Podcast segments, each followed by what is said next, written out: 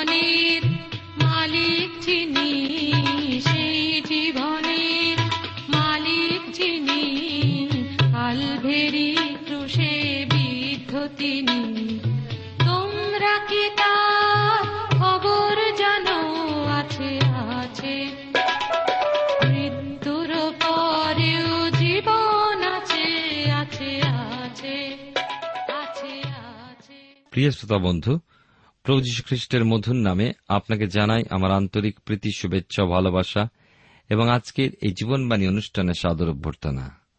এই অনুষ্ঠানে আমি আপনাদের কাছে ধারাবাহিক আলোচনায় বাইবেলের পুরাতন নিয়মে দ্বিতীয় বংশাবলী তার ছয়ের অধ্যায় থেকে আলোচনা করছি। আজকের আপনাদের কাছে সাত পদ থেকে পাঠ শুরু করব এবং আলোচনায় আমরা যাব। লেখা আছে এখানে সাত পদে ছশো তিয়াত্তর পৃষ্ঠায়, আর ইসরায়েলের ঈশ্বর সদাপ্রভুর নামের উদ্দেশ্যে এক গৃহ নির্মাণ করিতে আমার পিতা দাউদের মনোরথ ছিল। কিন্তু সদাপ্রভু আমার পিতা দাউদকে কহিলেন, আমার নামের উদ্দেশ্যে এক গৃহ নির্মাণ করিতে তোমার মনোরথ হইয়াছে। তোমার এরূপ মনোরথ করা ভালোই বটে। তথাপি তুমি সেই গৃহ নির্মাণ করিবে না। কিন্তু তোমার কোটি হইতে উৎপন্ন পুত্রই আমার নামের উদ্দেশ্যে গৃহ নির্মাণ করিবে। সদাপ্রভু এই যে কথা বলিয়াছিলেন তাহা সফল করিলেন। সদাপ্রভুর প্রতিজ্ঞানুসারে আমি আপন পিতা দাউদের পদে উৎপন্ন ইসরায়েলের সিংহাসনে উপবিষ্ট হইয়া ইসরায়েলের ঈশ্বর সদাপ্রভুর নামের উদ্দেশ্যে এই গৃহ নির্মাণ করিয়াছি। আর সদাপ্রভু ইসরায়েল সন্তানদের সহিত যে নিয়ম করিয়াছিলেন, তাহার আধার সিন্দুক ইহার মধ্যে রাখিলাম। আসলে আমরা ঈশ্বরাদের সমর্পিত হয়ে প্রার্থনায় যাই। পরম প্রেমময় পিতা ঈশ্বর, তোমার পবিত্র নামের ধন্যবাদ করি। আজকের এই সময় এবং তোমার অপূর্ব উপস্থিতির জন্য, তোমার বাক্যের জন্য। আমরা আমাদের আপন আপন পাপ তোমার কাছে স্বীকার করি। তুমি তোমার প্রিয় পুত্র প্রভু যিশুর রক্তে আমাদেরকে আবৃত করো। সকল পাপ থেকে মোচন করে তোমার যোগ্যরূপে তোমার চরণতলে বসে তোমার বাক্য ধ্যান করতে সাহায্য করো। আমাদের সঙ্গে তুমি কথা বলো।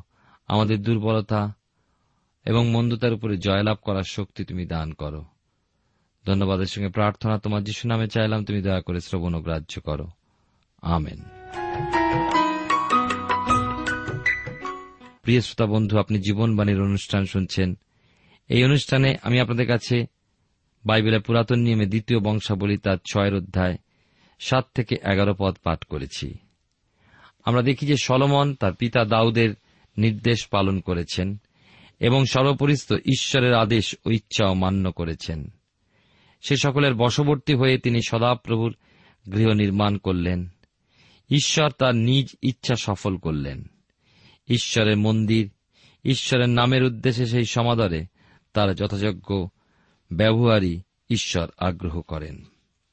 দ্বিতীয় বংশাবলী তার ছয়ের অধ্যায়, আমরা বারো থেকে পনেরো পদে এই অংশে দেখতে পাই, লেখা আছে এখানে, পরে তিনি সমস্ত ইসরায়েল সমাজের সাক্ষাতে সদাপ্রভুর যজ্ঞবেদীর সম্মুখে দাঁড়াইয়া অঞ্জলি বিস্তার করিলেন।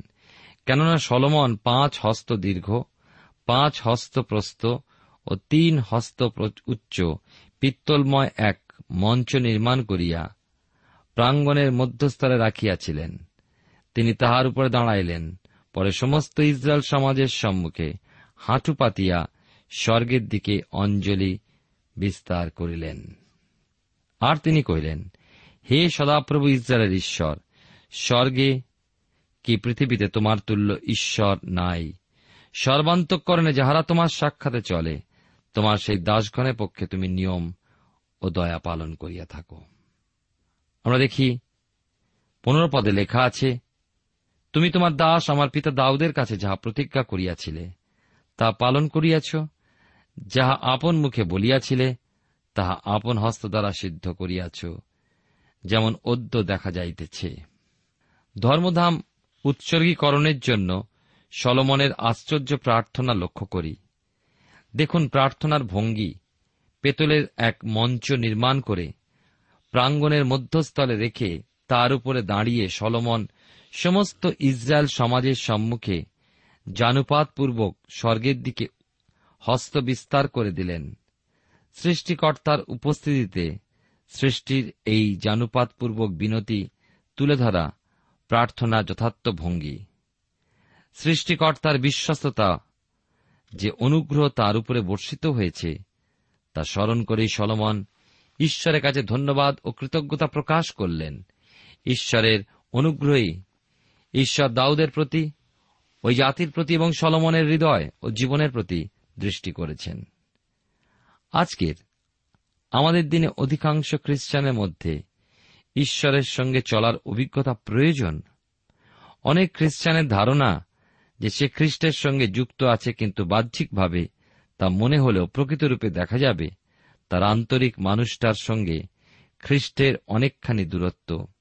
নিজেকে অন্বেষণ করে আসুন, আমাদের খ্রিস্টের সঙ্গে নিকট সম্পর্ক আন্তরিক সহভাগিতাকে সুদৃঢ় করি করি সংশোধন অনুতনীকৃত দ্বিতীয় বংশাবলী ছয় অধ্যায় পনেরো থেকে আঠেরো পদে।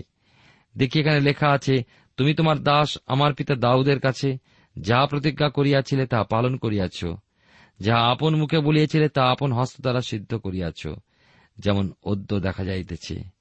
এখন হে সদাপ্রভু ইসরায়েলের ঈশ্বর, তুমি আপন দাস, আমার পিতা দাউদের নিকটে যাহা প্রতিজ্ঞা করিয়াছিলে, তাহা রক্ষা করো। তুমি বলিয়াছিলে, আমার দৃষ্টিতে ইসরায়েলের সিংহাসন, বসিতে তোমার বংশে লোকের অভাব হইবে না। কেবলমাত্র যদি আমার সাক্ষাতে তুমি যেমন চলিয়াছ, তোমার সন্তানগণ আমার সাক্ষাতে তদ্রূপ চলিবার জন্য আপন আপন পথে সাবধান থাকে। এখন হে সদাপ্রভু ইসরায়েলের ঈশ্বর, তোমার দাস দাউদের কাছে যে কথা তুমি বলিয়াছিলে, তাহা দৃঢ় হোক। আঠেরো পদে লেখা আছে, কিন্তু ঈশ্বর কি সত্য সত্যই পৃথিবীতে মনুষ্যের সহিত বাস করিবেন? দেখো, স্বর্গ স্বর্গের স্বর্গ তোমাকে ধারণ করিতে পারে না, তবে আমার নির্মিত এই গৃহ কি পারিবে? ঈশ্বর যে প্রতিশ্রুতি দাউদের কাছে করেছিলেন, সলমন তার পূর্ণতা ও ঈশ্বরের বিশ্বস্ততা স্বীকার করেছেন। উপর্যুপরি বিনতিও রেখেছেন যেন ঈশ্বর এই মন্দির গঠনে যেমন বিশ্বস্ততা রক্ষা করলেন, তেমনি এই স্থানে যেন ঈশ্বরের উপস্থিতি ঈশ্বর অনুভব করতে দেন তার প্রজাবর্গকে। ঈশ্বরের সিংহাসন তো স্বর্গে, পৃথিবী তো তাঁর পাদফিট তাহলে ঈশ্বর কি মানুষের মধ্যে বসবাস করবেন? নিজ স্বর্গীয় ধাম পরিত্যাগ করে। পৃথিবী হল তার সৃষ্ট বিষয়। তিনি চান মানুষের সঙ্গে বসবাস করতে। কিন্তু তার জন্য এই খ্রিস্ট ধর্মই একমাত্র মানুষকে ঈশ্বরের সমরূপে প্রকাশমান হতে শিক্ষা প্রদান করে। খ্রিস্টান বারবার এই জগতে জন্মগ্রহণ করবে না। একবার জন্ম ও মৃত্যু তারপরে বিচার।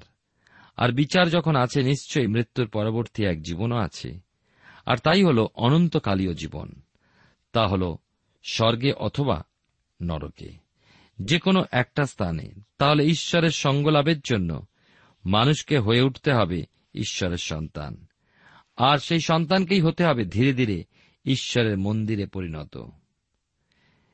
খ্রিস্ট যিশু তো এরই জন্য ইম্মানুয়েল হয়ে মানুষের মাঝে বসবাস করে গেলেন, দেখিয়ে বুঝিয়ে দিলেন, কীভাবে চললে ঈশ্বরের সঙ্গে বসবাস করা যায়।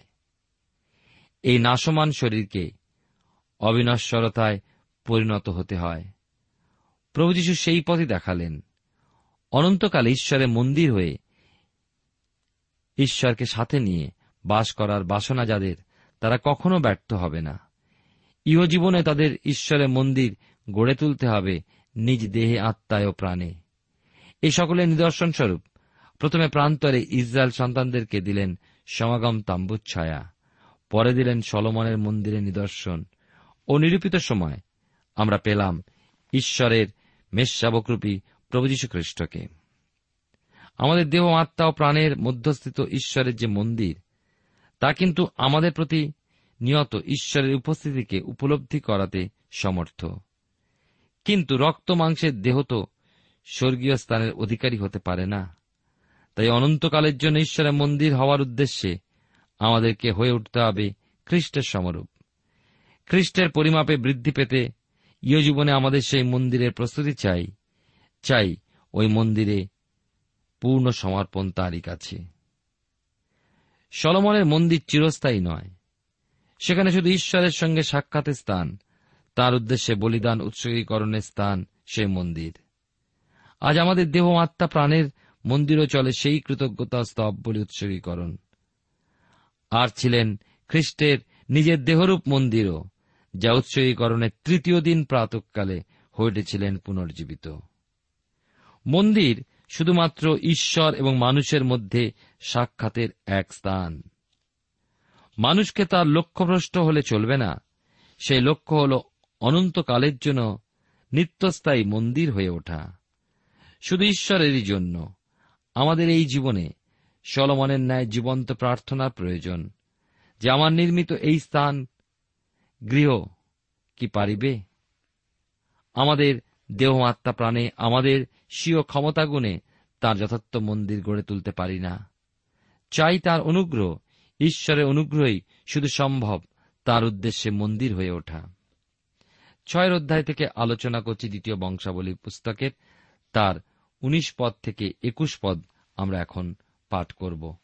দ্বিতীয় বংশাবলী, তার ছয়ের অধ্যায়, উনিশ পদে লেখা আছে, তথাপি হে সদাপ্রভু আমার ঈশ্বর, তুমি আপন দাসের প্রার্থনাতে বিনতিতে মনোযোগ করো। তোমার দাস তোমার নিকটে যে কাকুক্তিও প্রার্থনা করিতে তাহা শোনো। যে স্থানের বিষয়ে তুমি বলিয়াছ যে, তোমার নাম সেই স্থানে রাখিবে, সেই স্থানের অর্থাৎ এই গৃহের প্রতি তোমার চক্ষু দিবারাত্র উন্মিলিত থাকুক, এবং এই স্থানের অভিমুখে তোমার দাস যে প্রার্থনা করে, তাহা শুনিও।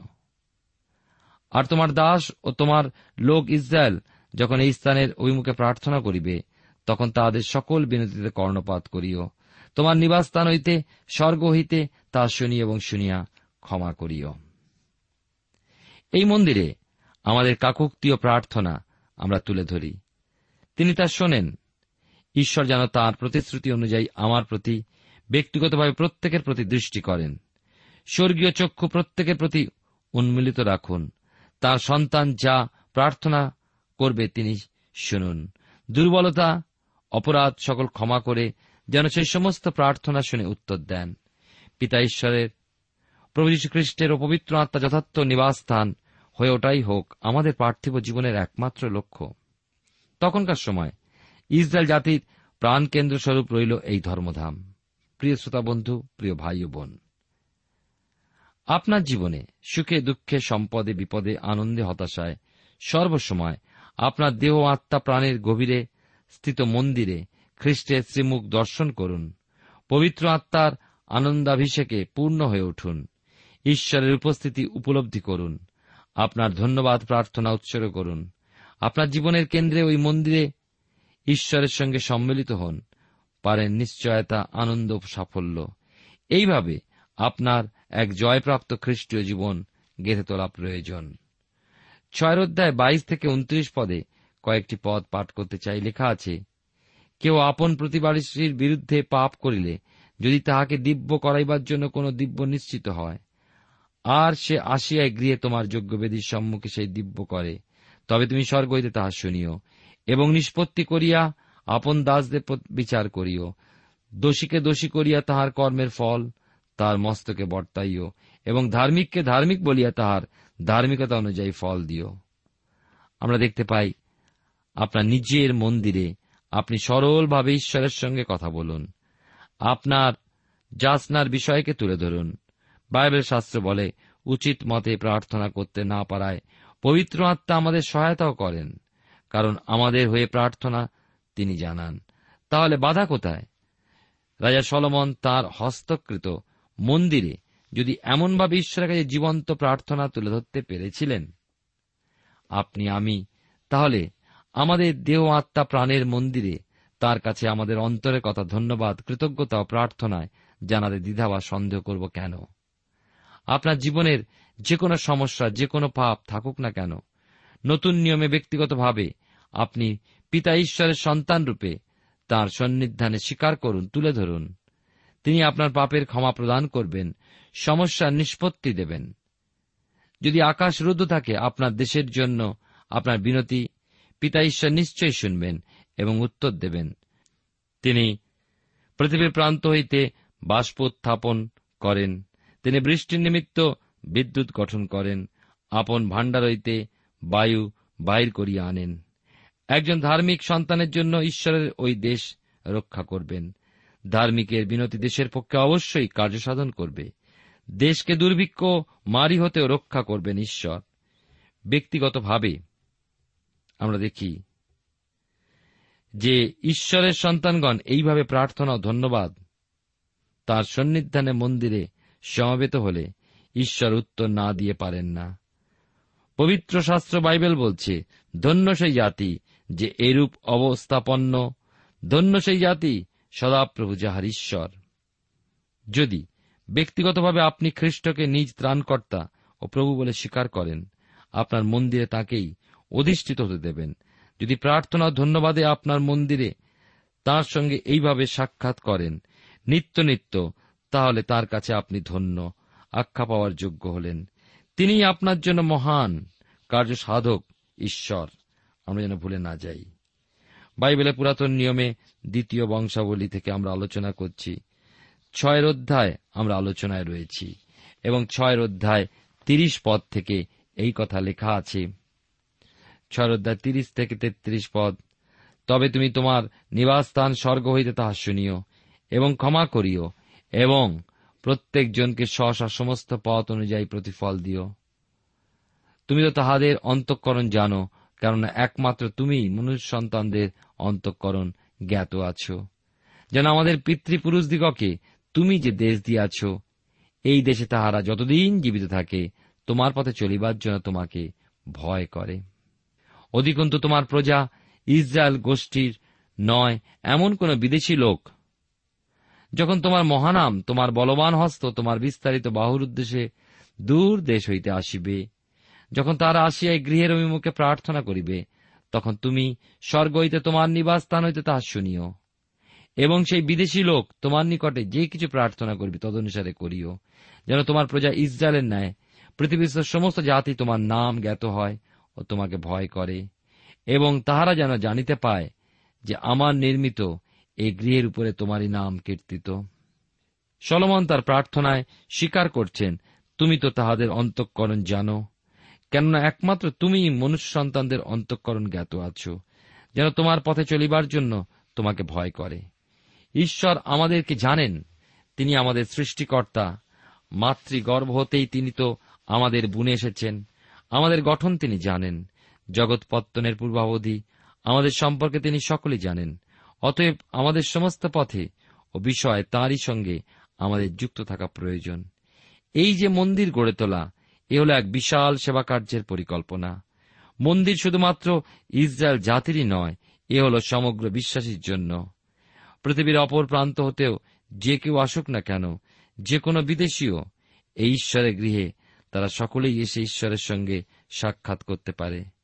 সত্য জীবিত ঈশ্বরের সন্ধান যেন সকলে পায়, যে কেউ তার বলবান হস্ত অবিস্তারিত বিস্তারিত বাহুর উদ্দেশ্যে প্রার্থনা করে, তারা যেন উত্তর পায় ঈশ্বর যেন স্বর্গতে তা শোনেন, উত্তর দেন।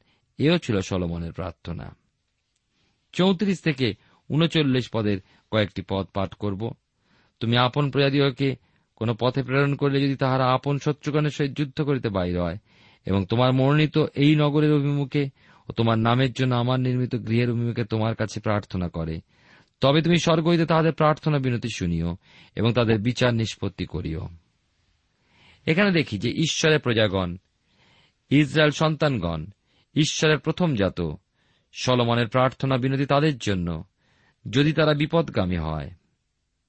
যদি তারা শত্রুর সম্মুখীন হয়, ঈশ্বরের কাছে এই নগরের ওই মুখে ঈশ্বরের মহান নামে তার এই মন্দিরের অভিমুখে প্রার্থনা জানালেও ঈশ্বর যেন তা শোনেন ও সমাধান করেন। সলমন স্বীকার করলেন, মানুষ ভঙ্গুর, মাটি হতে তৈরি পাপ না করে এমন কোন মানুষই নেই, অতএব তার বিপদগামিত্ব বশত যদি ঈশ্বর তাদের শাসনের উদ্দেশ্যে শত্রু হস্তে সমর্পণ করেন, যদি তারা হয় বন্দিত্বের অধীন, সেই অধীনতার অবস্থায় যদি তারা সমস্ত অন্তঃকরণ সমস্ত প্রাণের সঙ্গে সত্য জীবিত সদাপ্রভুর কাছে ফিরে আসে, অনুতাপ করে, ক্ষমা প্রার্থনা করে, তাহলেও ঈশ্বর যেন তা অগ্রাহ্য না করেন, তিনি যেন ওই কাতর প্রার্থনা শোনেন উত্তর প্রদান করেন। আপনার কি এই প্রসঙ্গে দানিয়েল ভবিষ্যৎ বক্তার কথা মনে পড়ছে? কি করতেন তিনি? তার সেই বন্দিত্বর দেশে? দানিয়েল ভাববাদী পুস্তকের ছয়ের অধ্যায় দশ পদ লক্ষ্য করলে পাই, দানিয়েল জিরুসালামের অভিমুখে তার ঘরের জানালা খুলে রেখে ঈশ্বরের কাছে প্রার্থনা করতেন। মন্দিরখানি ধ্বংসীভূত হয়েছিল। কিন্তু দিনের মধ্যে তিনবার যেন পেতে তিনি প্রার্থনা স্তব গান করতেন। আর ঈশ্বর তার প্রার্থনা শুনতেন। সলমন সেই বিষয়ে প্রার্থনা রাখলেন, প্রজাগণ বিরুদ্ধাচারী হয়েও তাদের শাসিত হওয়ায় কালে ক্রন্দন করলেন। আর বিনতির প্রার্থনা তুলে ধরলে ঈশ্বর যেন উত্তর প্রদান করেন। হ্যাঁ নগরের ও মন্দিরের অভিমুখে যদি প্রার্থনা করে, ঈশ্বর শোনেন। মন্দিরে ঈশ্বরের সঙ্গে সাক্ষাৎ করা তার সঙ্গে মিলিত হওয়ার এক সুযোগ। সেখানে বলি উৎসর্গ করার সুযোগ পাই।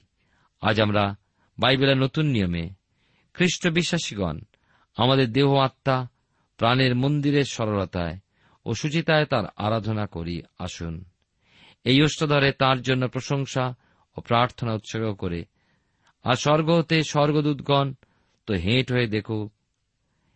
এই আমাদের সত্য আত্মায় ঈশ্বরের গ্রহণযোগ্য উপাসনা। প্রিয় শ্রোতা বন্ধু, প্রিয় ভাই ও বোন, আপনি জীবনবাণীর অনুষ্ঠান শুনছেন। এই অনুষ্ঠানে আমি আপনাদের কাছে দ্বিতীয় বংশাবলী, তার ছয়ের অধ্যায় থেকে পাঠ এবং আলোচনা করছি। চল্লিশ থেকে বিয়াল্লিশ পদে আমরা আসব এই শেষ অংশে এই অধ্যায়। লেখা আছে, এখন হে আমার ঈশ্বর, বিনয় করি। এই স্থানে যে প্রার্থনা হইবে তৎপ্রতি, যেন তোমার চক্ষু উন্মিলিত কর্ণ অবহিত থাকে। হে সদাপ্রভু ঈশ্বর, এখন তুমি উঠিয়া তোমার বিশ্রাম স্থানে গমন করো। তুমিও তোমার শক্তির সিন্ধুক। হে সদাপ্রভু ঈশ্বর তোমার যাজকগণ পরিত্রাণ বস্ত্র পরিধান করুক তোমার সাধুগণ মঙ্গলে আনন্দ করুক। হে সদাপ্রভু ঈশ্বর তুমি আপন অভিষিক্ত লোকের মুখ ফিরাইয়া দিও না। আপন দাস দাউদের প্রতি কৃত বিবিধ দয়া স্মরণ করো। দাউদের কাছে কৃত ঐশ্বরিক প্রতিজ্ঞা স্মরণ করেছেন। ঈশ্বরকে তার ভিত্তিতে এই প্রার্থনা উৎসর্গ করলেন সলমন। ঈশ্বর অনুগ্রহের প্রতিশ্রুতি তার মনের মতো ব্যক্তি দাউদের কাছে, আপনি আমি কি করি? খ্রিস্ট এক পাপাবরণ অর্থাৎ কৃপা সিংহাসন প্রস্তুত করেছেন। তার বহুমূল্য পুণ্য রক্ত সেচন করে। ক্রুশের বেদিতে প্রভু যীশু খ্রিস্ট তাঁর সেই পাতিত রক্তে আমাদেরকে শান্তি প্রদান করেছেন। এই পাপ ও শাসন হতে এবং সাপ হতে যে মুক্তির যোগ্য তিনি সাধন করেছেন তা সমগ্র বিশ্বের মানব জাতির উদ্দেশ্যে। প্রত্যেকটা মানুষই যেন পরিত্রাণ পায় সেই জন্যই এই পরিত্রাণের যোগ্য সাধন করলেন প্রভু যীশু। আজ হতে প্রায় দু হাজার বৎসর পূর্বে। আর কোন বলি উৎসর্গের প্রয়োজন নেই ঈশ্বরের চরণে।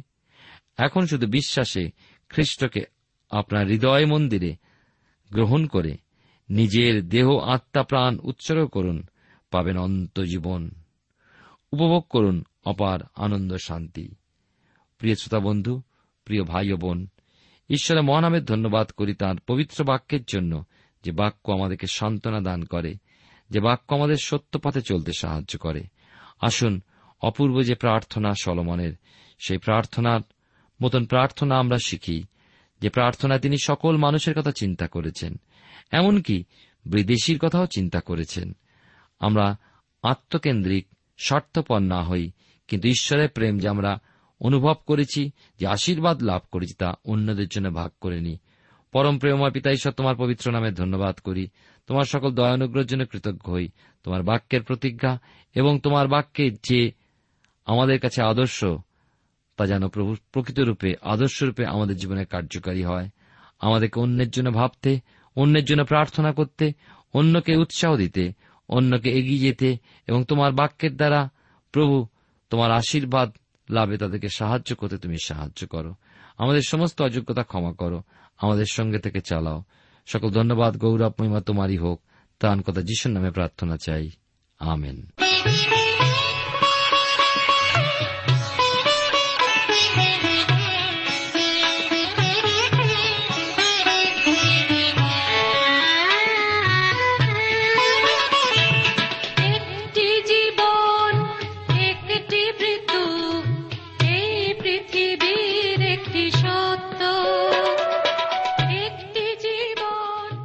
শ্রোতা বন্ধু, এতক্ষণ শুনলেন বাইবেল থেকে জীবনবাণীর আজকের আলোচনা।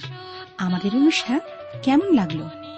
যদি এই বিষয়ে আপনি আরও কিছু জানতে চান এবং আপনার যদি বাইবেল না থাকে, তাহলে বাইবেল ছাড়া এই অনুষ্ঠান আপনি কেমনভাবে বুঝতে পারছেন, আমাদের ঠিকানায় শীঘ্রই লিখে জানান। আমরা খুব খুশি হব যদি আপনি চিঠির সাহায্যে বা ফোনে এস এম এস এ অথবা ইমেলের সাহায্যে আমাদের সাথে যোগাযোগ করেন। আমাদের ঠিকানা হল Jibanbani T WR India, post box নম্বর এক ছয় নয় দুই পাঁচ, কলকাতা, সাত লক্ষ চৌত্রিশ। আবার বলছি, Jibanbani T WR India, post box নম্বর এক ছয় নয় দুই পাঁচ, কলকাতা, সাত শূন্য শূন্য শূন্য তিন চার। আমাদের ইমেলের ঠিকানা হল Bengali TTV at radio eight eight two dot com আবার বলছি Bengali TTV at radio eight eight two dot com আমাদের phone number two four three eight double zero four five two four three eight double zero four five এবং আমাদের mobile নাম্বারটা লিখে নিন nine four double three four nine seven two three five আবার বলছি nine four double three four nine seven two three five আজকের সময় এখানেই শেষ। বিদায় নিচ্ছি। নমস্কার।